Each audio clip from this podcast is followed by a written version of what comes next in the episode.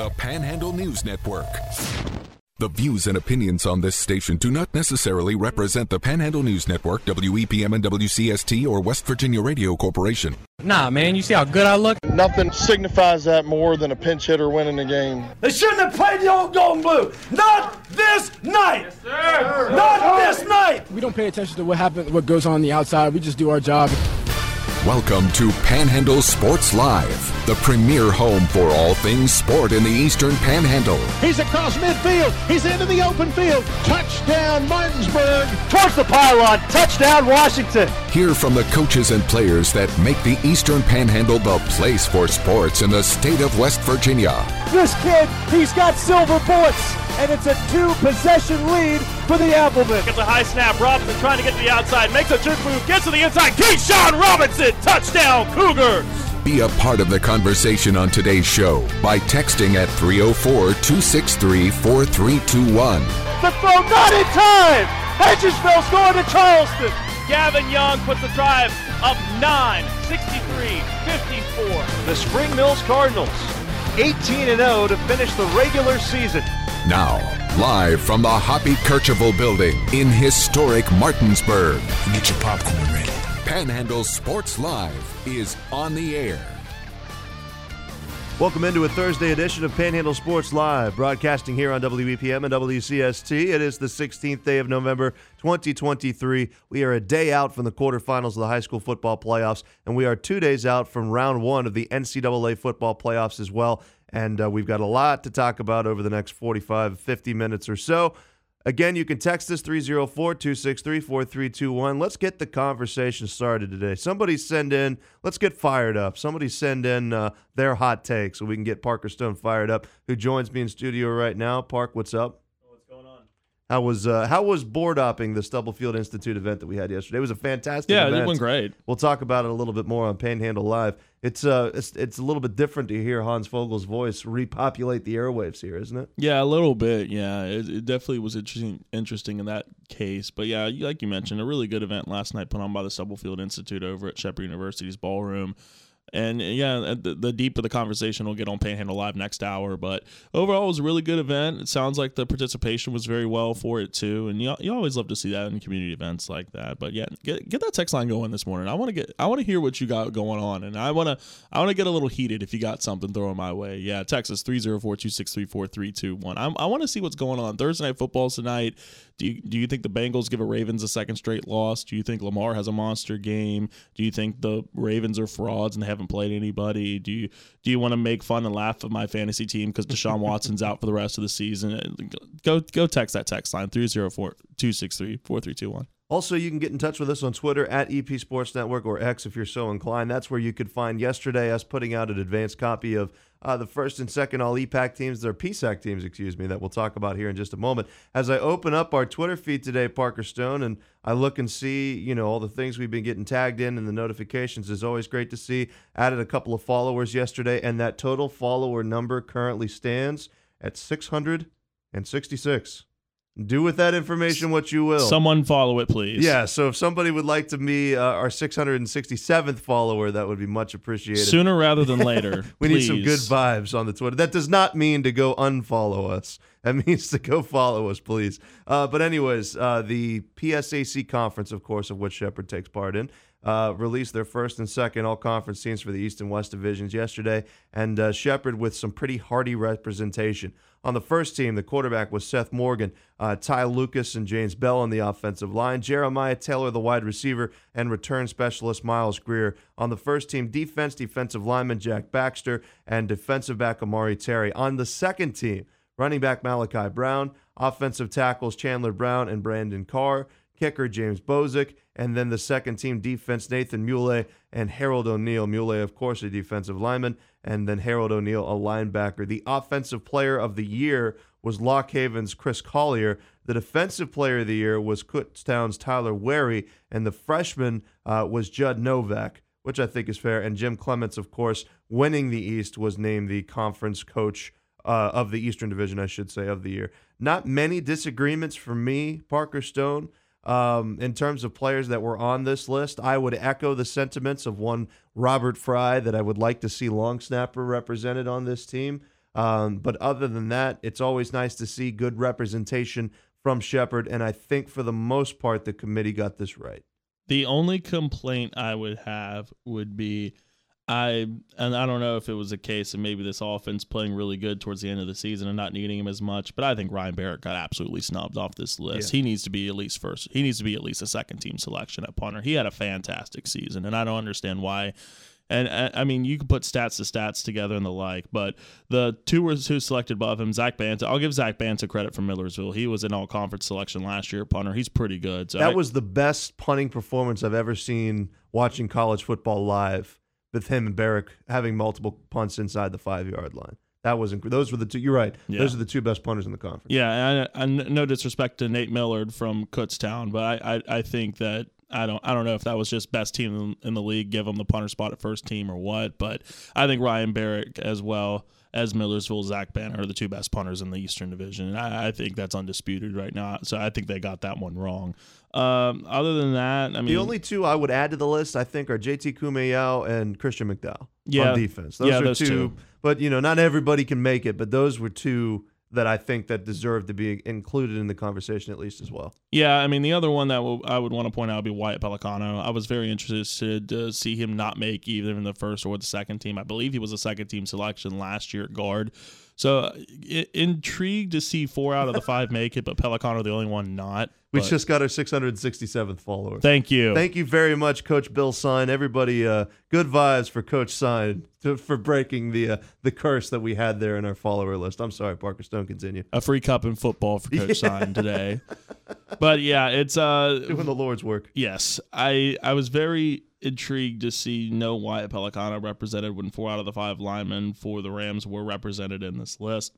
Shout out to Brandon Carr, by the way, making second yes. team. I know that's a that's a big shoe and a big place to fill with Joey Fisher at the offensive line. He's still a second team selection in that case. So hats off to Brandon Carr for filling that position really well. But I mean, that's my, my biggest snubs are going to be Barrick, Pelicano, and I believe probably Kumeyaw's in that list as well, and McDowell, as you mentioned. Those four were my snubs. But other than that, I think I got just about right on that. And I, really cool to see a Lock Haven player and Chris Collier make the uh, offensive player of the year, of the conference on the eastern side too. That Lock Haven was one of the most fun stories this year in the PSAC. So, and, and that's my, in my opinion, the biggest hot take I guess I take away from this. Straight up, I would make Dan Mulroney the coach of the year. I think I would too. And even despite a losing record, I'm here for it. I mean, what he did in one year at that program. I mean, that program was dead. They're going to win seven games next year. I oh, 100%. It. They're probably going to be the fourth or third best team in the East. Absolutely. Absolutely. Uh, and speaking of the world of PSAC football, D2 columnist Kerry Moyer will join us at the bottom of the hour. Uh, really quickly, we've got to transition because we also have some tape I want to get to on the other side. Uh, the Shepherd men's basketball team playing yesterday. By the way, Parker Stone also has a hot take about this week's opponents in Lenoir-Rhyne. Uh, he likes to refer to them as a one man army. We're going to talk about that tomorrow. Uh, but Parker Stone thinks as though there's a, a certainly a, a, very succinct path for Shepherd to get a win in round one. So I would invite you to tune into tomorrow's show. We'll talk about that. Shepherd basketball, though, picking up their second win of the season. They're now two and one. They beat Frostburg yesterday, 76 to 68 paced by Carson Poffenberger's 20 points. Daniel McLean Corley starts the year with two 20 point game performances and then 14 points uh, in this victory yesterday. And then Marcus Banks continues to amaze off the bench, going for 19 points. So takeaways from this game with Shepherd two and one. I really like their eight man rotation with the five in the starting lineup, uh, along with Marcus Banks and Brody Davis coming off of the bench. We got to see Colton Hartman play uh, for the first time this season. You know he's the tallest guy in the roster. He's a true five. I'm excited to see what he can develop into. He puts up, you know, two points and a rebound in six minutes. I'm here for it. And Ariel Godot continues to be a guy that can give you some spot minutes and a lot of, you know, good effort for uh, a short period of time, if it's only a short period of time that he's going to be playing. But you brought this up when we were about to come on the air. Uh, every game this season, a guard has been your leading rebounder. So that's interesting. Uh, needless to say, uh, I don't believe Stefan Marcel played in this game. He was the eighth guy that I was leaving out of their rotation. And Shepherd only attempted 10 three pointers in this game. They were three of 10, as opposed to Frostburg, who attempted 31. So showing that you're a team that doesn't need to rely on the three ball is key. Um, but the fact that you're going to need to step things up on the rebounding side of things, it's got to be somebody. In this game, it was Marcus Banks. In games past, it's been other guards. Uh, but there are things I like from the Shepherd team early, Parker Stone, and a couple of things that I think that they'll have to settle into as the season goes on. No, I think the shooting could get a little bit better for this team. They only went one of six from three point land in the first half. They got a little bit better, shot two for four. But you mentioned you they didn't have to lean on it heavily in this contest. They shot forty seven percent from the field, which is pretty good. I'd like to see that number get up to past fifty. And if we get at that fifty range, then we're looking at a really good team. Defense played good. They held Frostburg State to only thirty six percent shooting in this game and they played really well. And they had a number of trips to those charity stripe too. They went to the line 34 times in this game, but they were 67% from the line, five to 10 in the first half, 18 to 24 in the second half. That number at least needs to get to 70, if not closer to that 75 range for this team to really take advantage of the opportunities that they give them. Because hey, we've seen it time and time again. The PSAC in basketball is a tough physical league, especially with the East right now. It's really tough. You got Stroudsburg who's playing really good. Lock Haven was really good last year. You've got a number of really good teams. West Chester and Millersville are both premier programs looking like this year. This conference is going to be a dogfight, and you got to find and piece this stuff together during your out of conference play to get ready for that in conference play. Because again, it's it's going to be haymakers and jabs left and right from all the top four or five teams in the conference. It's going to be an absolute dogfight towards January. Well, Shepherd is again in action at home at the Butcher Center Tuesday at a 3 p.m. kickoff against Virginia Union. We will not carry that game here on WEPM and WCST. Our first broadcast will be against Bowie State, uh, Bowie State on Sunday. That's a 4 p.m. tip off. Uh, so we will carry that game, and then we'll carry every single game, home, home or road, through the conclusion of the regular season conference tournament, and hopefully the NCAA tournament as well for both the Shepherd men's and women's basketball teams, as the women have been action in action, excuse me, to start the season as well. Uh, they started off with a loss, uh, had a game postponed, and they're going to be uh, taking on Bowie State as well on that Tuesday matchup at the Butcher Center. All right, we've got a break to take. When we return, we'll turn our attention to high school football. We were joined by Jefferson head football coach Craig Hunter yesterday. We'll play back a portion of that interview. You're listening to Panhandle Sports Live on the Panhandle News Network. You're listening to Panhandle Sports Live. Want to join the conversation? Tweet your thoughts on today's show at EP Sports Network. Welcome back, Panhandle Sports Live, this Thursday edition. Luke Wiggs and Parker Stone hanging out with you. You can text us 304 263 4321. We've got high school football coming up this Friday night as Kyle Wiggs will make the travel across uh, Interstate 68 from the palatial WAJR studios to call this Friday night's game for us on the Panhandle News Network between Martinsburg and Jefferson. We heard from Coach Dave Walker uh, back on Wednesday, and now let's hear from uh, Coach Craig Hunter of those Jefferson Cougars today. Martinsburg winning rather handedly the matchup between the two in the regular season, but don't forget, Jefferson is the last conference opponent to beat Martinsburg back in 2007. They possess some significant athletes. They always have a puncher's chance. Here's a portion of our interview with Craig Hunter uh, yesterday. Coach, let's just start by looking back at last week's victory against Wheeling Park. You know, big playability has been a story for you guys for much of the season. You get two huge plays from uh, Tayshawn Roper, and then of course the the Demarius Wallace play as well. Uh, as you've been able to dissect the film from last week's victory, what are some of your takeaways? Uh, you know, just just the key things. You know, the kids were able to, um, you know, stay together and fight through adversity. You know, I think the kids thought that you know, we probably the kids thought talking to the kids, they thought we probably should have been up by more than seven points at halftime, and just you know, we just kept fighting through some miscues that we had, and just fighting through actually a tough team um, that we knew was going to be tough coming in. They were going to blitz us coming in, and we had to be able to withstand the blitz and withstand their waves and um, get the win. And the kids fought hard, and I mean, that's some of the takeaways that we saw. Is just once again, like you said, the big play capability of of Tayshawn continuing to stand out um, and being able to win a game even when, you know, uh, you know, sometimes when Keyshawn doesn't really get the shine like you, people would think he would get the shine, we're still finding ways to win. Um, even though he did get the ball some, but just not enough that what people would think that um, to shine him out like that, that he's the, the so-called quote unquote uh, star guy of the team. That we, you know we still find ways to win by using the other athletes that we have um, on the field and spreading the ball around a little bit more. Well, Coach, now putting a Wheeling Park victory under your belt, I do want to ask you this question. When you look back at the 11 games that you've played up until this point, tough game against Spring Mills early, uh, Spring Valley, Sherando, obviously the other EPAC opponents you've had to play, uh, and Millbrook was a, a, one touchdown victory for you as well. Is it fair to say that this is one of the toughest, if not the toughest, schedules that you've played since you took over at Jefferson?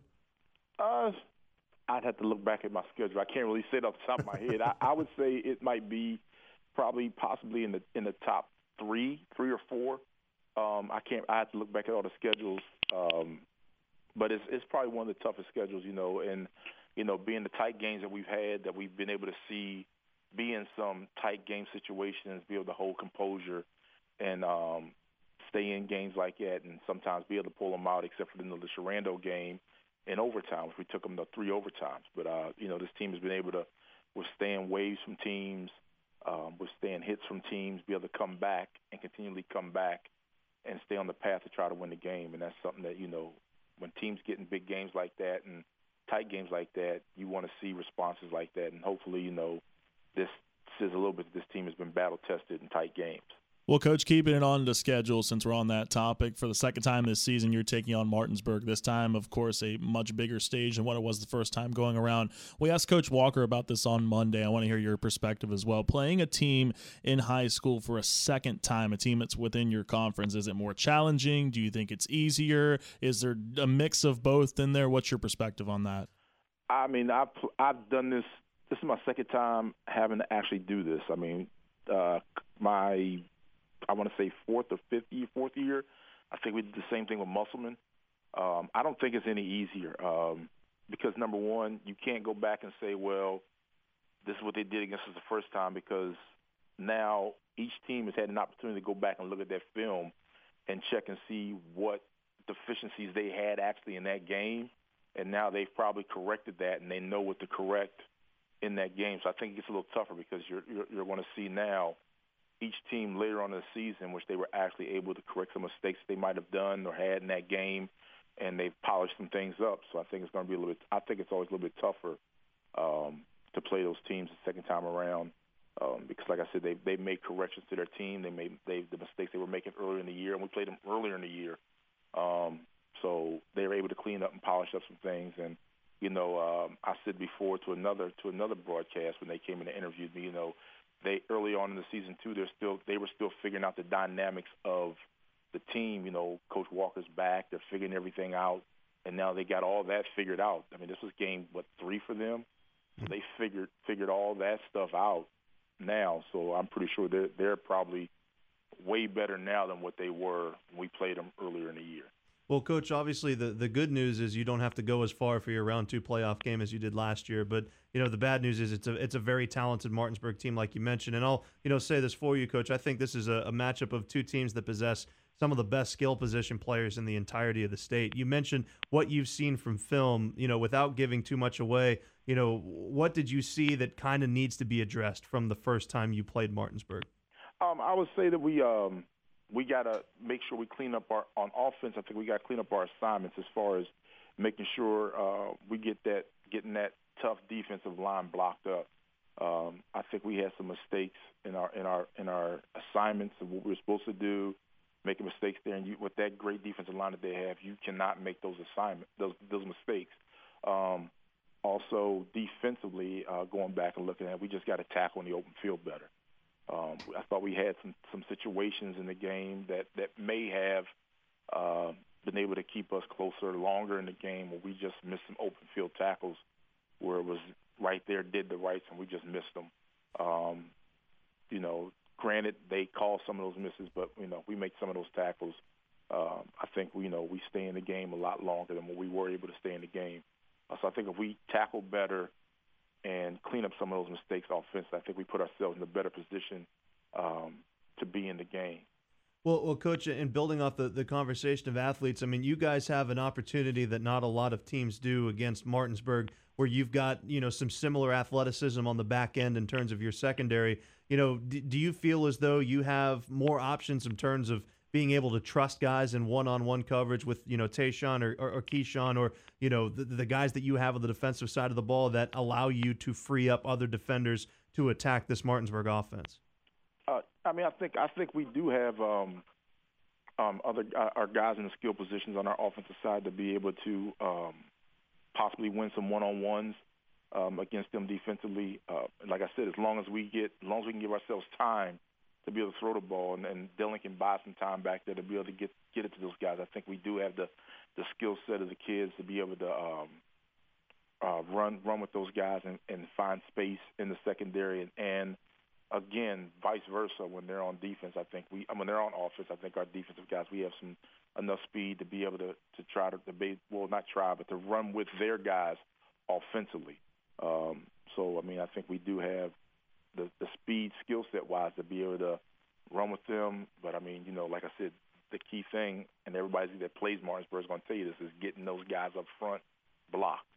Um, I mean, those those guys are really good, and we just got to make sure we do what we got to do to get them blocked up front.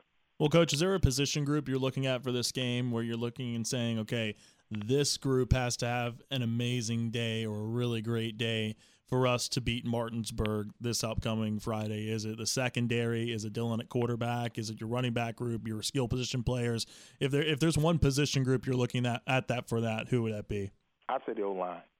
The offensive line has to have a, we have to have a good day offensive line wise um, because that's gonna that's gonna hopefully create running lanes for us to be able to run the ball and give Dylan time to sit back in the pocket and be able to throw the ball. So I would say that that group.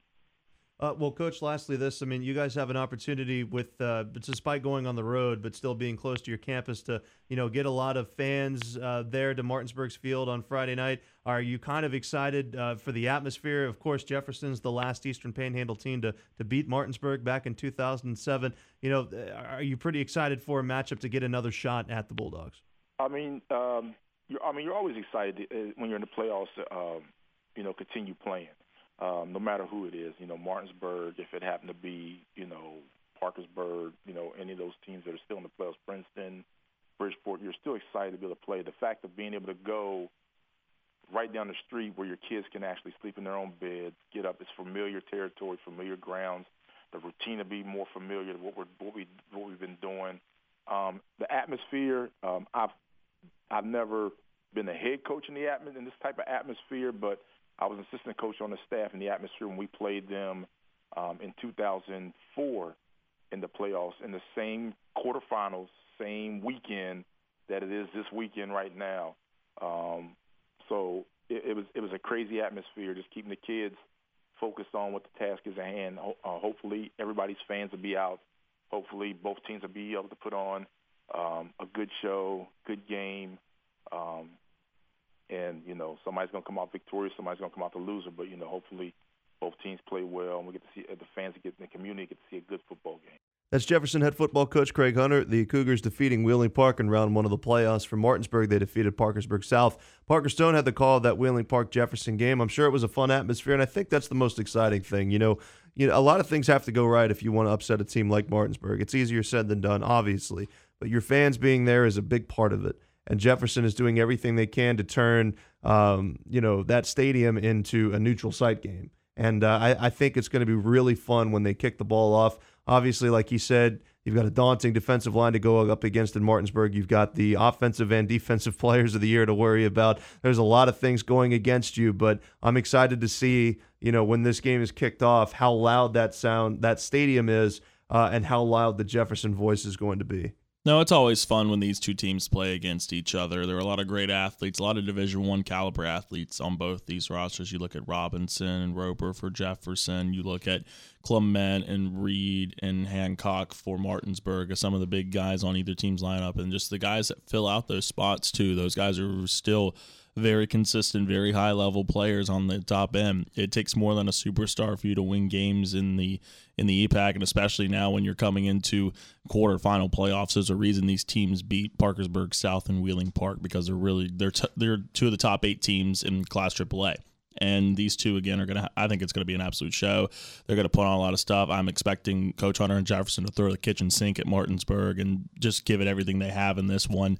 And for the Bulldogs, it's a chance for them to really take that next step and cement this year being one of the maybe greatest years in Martinsburg football history with a victory at home at Cobourn Field for what's going to be the last game at Cobourn Field this season. So it's going to be an exciting one. I'm very intrigued to see how that game goes on Friday. Again, Martinsburg hasn't lost a conference game since 2007. Kyle Wiggs will have the call coming up this Friday night. It'll kick off at 7:30 between Martinsburg and Jefferson. Spring Mills is taking on Huntington on a Saturday. We will not be able to carry that game, although we'll we'll tweet out the uh, video stream uh, to make sure those of you that can't make the trip are going to be able to watch that game. And we'll talk to Spring Mills head football coach Marcus Law uh, coming up on tomorrow's Panhandle Sports Live.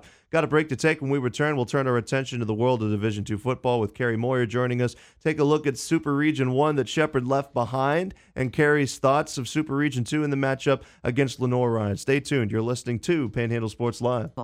Mix up your sports coverage with Panhandle Sports Live. Heard on the Panhandle News Network. Welcome back to Panhandle Sports Live. If you missed any or part of today's show, we're going to be posting this episode a little bit later on on our Panhandle News Network Spotify page. I'm Luke Wiggs, Parker Stone. Joining us via the magic of telephone is uh, PSAC columnist for D2Football.com, Kerry Moyer. Kerry, how are you on this Thursday? It's playoff time.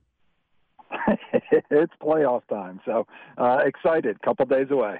Absolutely. So I, I got to catch just a small portion of your preview with Chuck, and uh, of course we'll tell the listeners in just a moment how people can rewatch that if they want to. But from what I understand, uh, you had a pretty interesting experience the last time you went to Hickory, North Carolina. Is that correct? Uh, absolutely, and I'll tell you what. To be able to make that connection, to put uh, Shepherd and uh, Lenoir-Rhyne, uh, you know, uh, in in the same package from ten years ago, uh, I thought that was pretty neat. So got some some pretty cool feedback from some folks about that. Yeah, absolutely. So before we turn our attention to that Shepherd game, I want to stick with Super Region One for just a moment and uh, talk about how things kind of went down. Well, let's actually take it back a step further and, and talk about the PSAC title game. That, of course, with Kutztown upsetting Slippery Rock, kind of shocked all of us, and then shocked us again when it knocked Slippery Rock from the projected number one seed in the region all the way down to number four. So, talk about kind of what went wrong for the Rock last week. And was it as big of a surprise to you as it was to us that with a loss, they fell all the way down to the four?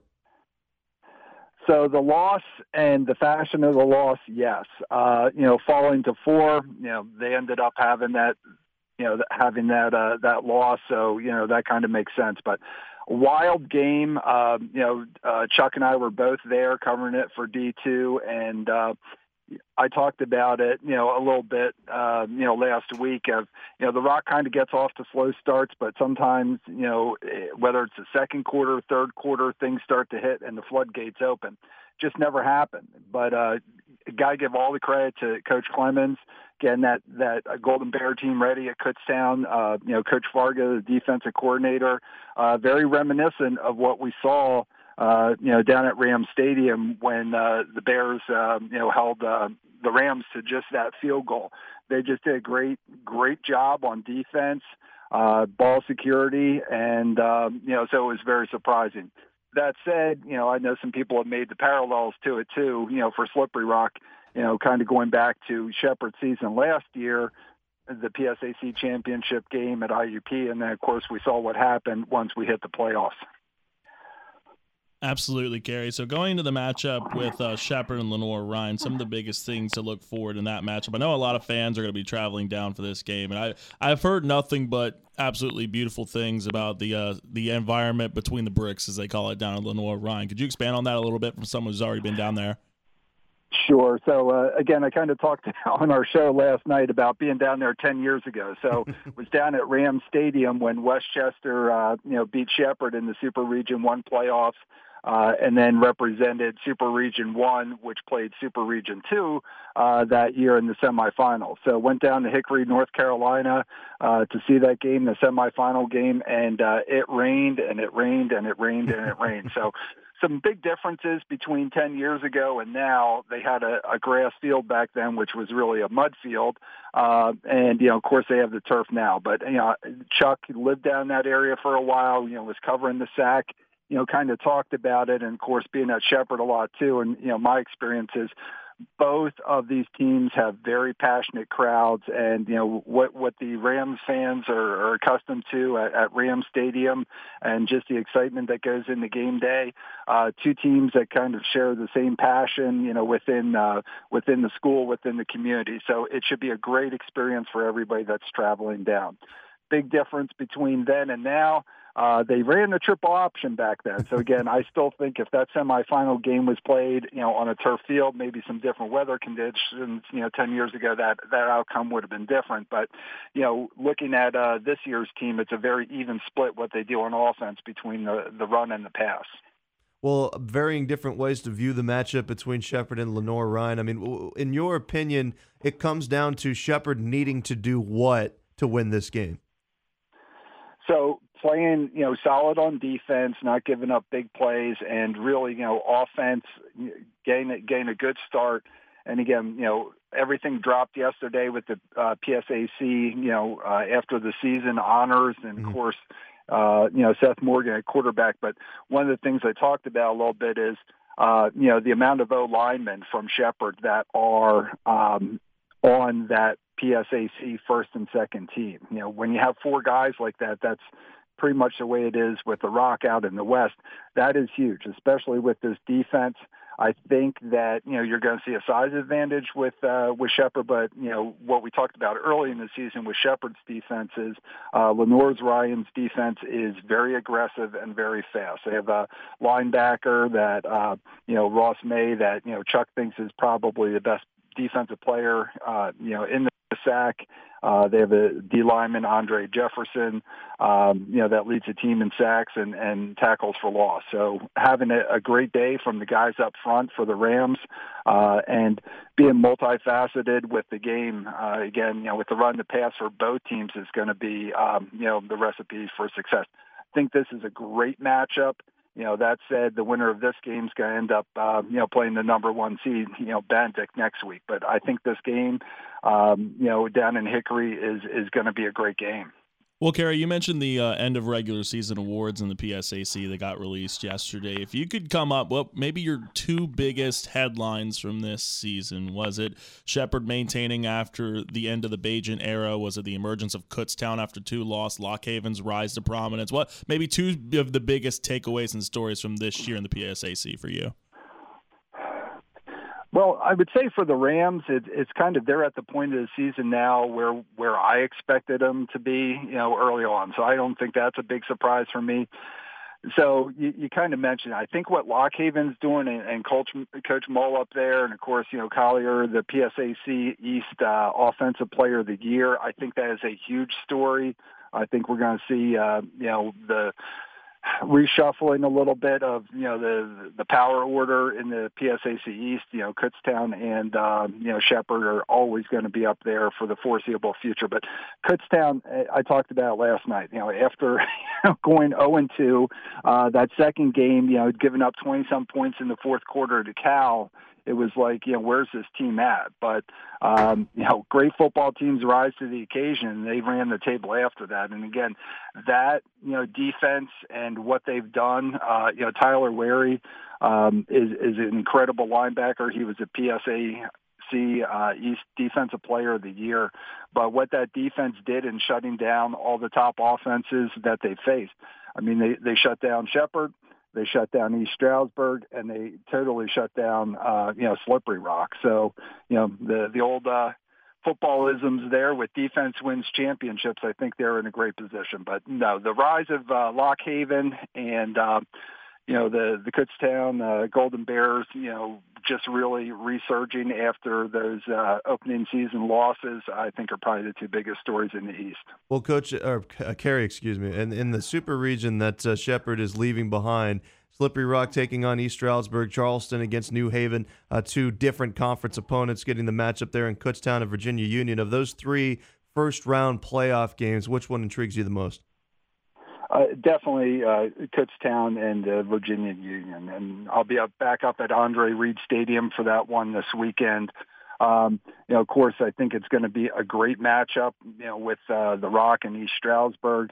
You know, of course, the Rock, uh, you know, ran the table in the West, but you know, let's not forget about the crossover games that East Stroudsburg had. You know, they went out and beat a healthy IUP early in the season, and of course, you know, last week, week 11 was winning you're in. So they beat Cal PA to get into uh, the Super Region 1 playoff. So that one's, uh, that one's great. You know, of course, we see New Haven back into the field. You know, we saw them last season, you know, down at Ram Stadium when, uh, when Shepherd took care of business, you know, in the playoffs. But uh, the most intriguing matchup, I think it's going to be great. Jada Byers, you know, one of the, the top backs in all of Division Two, uh, a big, uh, strong offensive line for Virginia Union coming into Kutztown down going up against uh, that Golden Bears defense uh, is is definitely my game to to watch. Up here in Super Region One. we got a big one down Super Region Two, we know, uh, but you know in Super Region One, that's that's the game that I'm most interested in. Well, and Kerry, as you mentioned, you and Chuck both broke this down on X yesterday. I'm going to be watching that broadcast in its entirety the second we get off the air today. Uh, where can people find that show specifically and any more content uh, that's coming out from you and Chuck in preparation for round one of the playoffs? Absolutely. So on Twitter or the X uh, at d2football.com, Chuck got it uh, out on there last night. It should be up on the d2football.com uh, website today, but you can find it. Uh, both Chuck and I put it out, and uh, you can find me on Twitter or the X at Kerry Moyer at C A R Y Moyer M O Y E R. All right, very good, Kerry. As always, we really appreciate your time. I hope you have an exciting game uh, there at Andre Reed Stadium and uh, good vibes for Shepherd, right, in round one after they've uh, been displaced into their region. Kerry, thank you for coming on. Absolutely. And uh, since it's a PSAC team against a non PSAC team, I can say go Ram. Perfect. We'll, we'll let you go on that. Again, that's uh, Kerry Moyer of D2Football.com. Our first Go Rams of the year by Kerry Moyer. I'm here for it. Took him long enough, didn't it? I'm excited for some of these matchups. Slippery Rock and East Stroudsburg is, you know, the best of the West against an East Stroudsburg team that's, you know, probably third, well, certainly third in the East. You know, UC and New Haven, two opponents that we didn't have a huge radar on until the end of the season, but Charleston's winning the MEC and taking on New Haven coming down from their northeastern part of the country, and then Virginia Union, like you meant, like he mentioned with Jada Byers in Kutztown as well. Each one of those matchups is very intriguing in their own right, and then you take it a step further. If Slippery Rock's able to beat East Stroudsburg, and I would expect the Rock to be favorites, then you get the matchup of the two best teams in the region, in my opinion, in the second round between Tiffin and Slippery Rock. So this ends up being a really fun super region that Shepherd is leaving behind. Yeah, SR one's going to look really intriguing for these matchups again. Uh, it's the offensive rushing attack of Virginia Union against Kutztown's defense is going to be fun to watch. I I'm interested to see how Virginia Union attacks Kutztown because again, I I'll I have to I have to eat it on this one, and I owe an apology to Kutztown because I was calling them kind of riding on the edge of a lightning bolt, and I don't think I used the F R A U D word a ton with them, but I I was questionable with them on that. But I, I owe an apology to Kutztown. They are a really good team. They're built defensively, and Judd Novak is a really good game manager, and he proved it winning Freshman of the Year in the Eastern Division. So Kutztown's a really good team, and those two matchups are going to be really fun. How East Stroudsburg's going to respond to a really upset Slippery Rock after losing the PSAC title game. I'm very intrigued to see. Charleston, funny enough, I was very shocked to see this was the first time Charleston football has ever won the MEC was this year. Mm. So I'm interested to see how they handle the pressure going to the playoff, taking on New Haven that's been in that position before, has been on the road in the playoffs, and of course what is led to come for Shepherd in Super Region Two and what is to be expected in Lenoir-Rhyne. During the breakdown, I'll, I'll spoil this a little bit. Uh, Chuck and Kerry meant, pretty much called this a coin flip game, and there's a lot going on. I've seen people comparing this this Lenoir-Rhyne team to East Stroudsburg a little bit on the way they're built. Tough defense, really good rushing attack. So it's it's going to be a very intriguing matchup this Saturday against Shepherd and Lenoir-Rhyne. I, I think that's going to be the matchup of the weekend between all those teams in the PSAC. Just how Shepherd is going to take on a new environment, going on the road to North Carolina, and how they're going to respond to being moved out of comfortable territory to a new environment. Well, we'll preview that game in its entirety tomorrow. An editor's note: We do not have a Ernie McCook show tonight. Shepherd as a team is traveling down this evening, so we're not going to be able to have the McCook Show on 95.9 The Big Dog, but we will have, of course, that Ram football broadcast coming up this Saturday.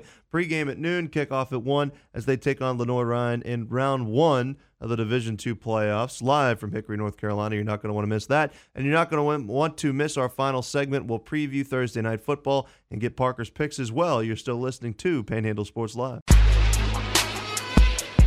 Want to revisit an episode of Panhandle Sports Live? Follow the Panhandle News Network on Spotify today. Final segment of Panhandle Sports Live for this Thursday edition. You can text us 304 263 4321. Coming up, we'll take a look at Thursday Night Football and give Parker Stone a chance to rant about what's going on with JMU. But before we do that. Yeah, well, that's called beginner's luck. Luck, luck, luck, luck, luck, luck, luck. Yeah, I like to call this my lock of the day. Proven it's never fails. Never failed once. We dipped our toe into the action and we came out with a little bit of cash. Congratulations to Copiers for the second straight day. We go perfect on Parker's picks. We were able to hit the Rutgers money line against Georgetown. Rutgers. They win by 11 over the Hoyas at home. Ohio covers a 10.5 point, point spread against Central Michigan, 34 to 20 the final in that one. And we hit the under on total points. Miami of Ohio beats Buffalo 23 to 10, making that total 33 and under that 39 and a half point line we were looking for. As always, it's Thursday night football. Let's take a look and we got we got Ravens and Bengals. Finally, we get a good Thursday night football game. It's felt like forever since we've had one. So I'm taking with today's lock. I'm gonna go with Joe Burrow's 225 plus passing yards. I feel like the Bengals are gonna have to throw it in this game, and they're gonna have to find ways to get around a tough Ravens defense that is surprisingly upset by the Browns last week. How are the Ravens going to respond? I think Burrow's going to throw the ball a lot. 225 plus, I think for Joe Burrow is a safe bet to go for. I've got Tyler Boyd as well, 40, over 43 and a half receiving yards in this contest. I think just he'll be the number two option in this offense behind Ja'Marr Chase, and he's going to be targeted a lot with no Tee Higgins. Tyler Boyd had a great game last week. I feel like he's going to be a good option, especially with Baltimore, who likes to be really physical with their corners. He's going to be a really good safety valve for Joe Burrow in this contest. And I got Lamar Jackson as an anytime touchdown scorer. I think Lamar gets into the end zone tonight. It's been a little bit since he's got in, and for all you Lamar Jackson fantasy owners over there, I, I understand you've been dealing with some pains with the Ravens having good games and Lamar Jackson not putting up points. So I think he gets a touchdown for you tonight. Joe Burrow, 225 plus passing is today's lock. Tyler Boyd, 44 receiving yards or more, and Lamar Jackson gets into the end zone tonight. Or my picks for Thursday night football. So you're not picking up a straight. Uh, you're not picking a straight up winner. I I, got the Ravens tonight. I think it's too close to call. I got the Ravens. This is a coin flip game. I don't want to risk it. Give but, me the Ravens by a touchdown. Ugh, I mean, I don't know. I feel like the Bengals need the win two to stay alive in the AFC North race. So M&T Bank, 50 degrees. A- Come on. Give me, give me the birds. being being on the road. I think I would slightly if you like told me I had to pick one, I would slightly favor the Ravens. I think it would be like a and 50 Higgins isn't playing, right? Who? Aren't the aren't the Bengals down to receivers at Higgins? Yeah, Tee Higgins isn't playing in this yeah, game. yeah. Okay. All right, very good. If you said that already, I apologize. All right, we got a couple of seconds left in the show. I did want to give you a chance of uh, through your NCAA 14 family tree, a chance to defend JMU's honor before we get off the air. Well, the uh, the ruling came down. Of course, JMU's been having a fantastic season. By the way, College Game Day will be at JMU in Harrisonburg, just down eighty one. So, so college game day is going to be there for a team that has no chance of playing in a conference championship game. That is correct. Crazy. As yeah, so JMU put this was just a hail mary, I think, because it was done by JMU, it was done by Jacksonville State, and it was done by Tarleton State. These are new teams in FBS that are trying to get a waiver from the NCAA. Now, this is just to play in a bowl game. This is not to play in the conference championship. This is just to participate and be bowl eligible with the amount of wins they have, because all three of these teams are bowl eligible. Now, that waiver was rejected by the NCAA Board Administration Committee, and they so essentially the only way that JMU, Jacksonville State, can play in bowl games. I, don't know if Tarleton State's bowl eligible or not in the article that's being read here. Both JMU and Jacksonville State cannot play in a bowl game unless there are not enough 500 or better NCAA teams in Division One. So they're going to have to depend on that to make a bowl game, which I I, I get why. Right, because we have a text I want to get to. I, I get why they did that because that's opening up a can of worms. But come on, JMU's got a chance to have an undefeated season. You're going to leave them out of the postseason. That's ridiculous. Text us 304 263 4321. Texter says, Good morning. Let's get your opinion. Does Neal Brown survive until next year? And if he doesn't, who do you think they hire? Is Jimbo Fisher even a remote possibility? I know there are two games and a bowl game left to evaluate Neal Brown, uh, but what's your gut tell? Thank you and love the show, says the texter, and we really appreciate your text. So for WVU football, I think Neal Brown has done enough to save his job this year. I truly do. I think that we are Garrett Greene not taking his helmet off away from them being seven and three, still competing for a Big 12 title game, and this not even being a question. Mountaineer fans are interested because with Jimbo Fisher available, they think that that would be a perfect fit. I think it would be awesome to get Jimbo Fisher here, but I think Neal Brown's done enough to save his job. I expect him to finish the regular season at least seven and five and uh, win a bowl game. So I think Neal Brown's going to be back next year. I'm not against Jimbo, but I'm not going to fire Neal Brown off of his best season just to get to Jimbo. Neal Brown is still trying to establish his legacy as a coach right now, and he's he's proving that he's taking the right steps, albeit a v- pretty easy schedule for WVU. Yeah, in, that is fair. In all in all fairness, but he's trying to establish things right now. He's fighting for his job. What would Jimbo Fisher have to fight for as coach of WVU? It's a vanity project for him. So I say keep Neal Brown next year. He's done enough to save his job. And I mean, like I said, Jimbo's getting paid uh, Brinks truck some money to Texas A&M.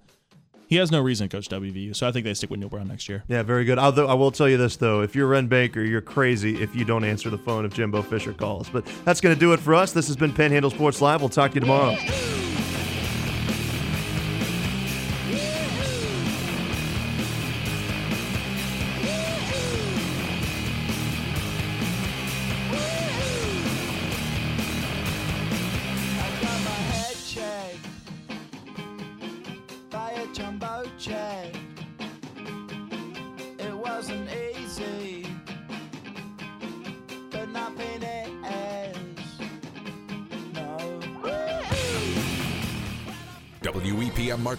And WCST Berkeley Springs, a WVRC media station.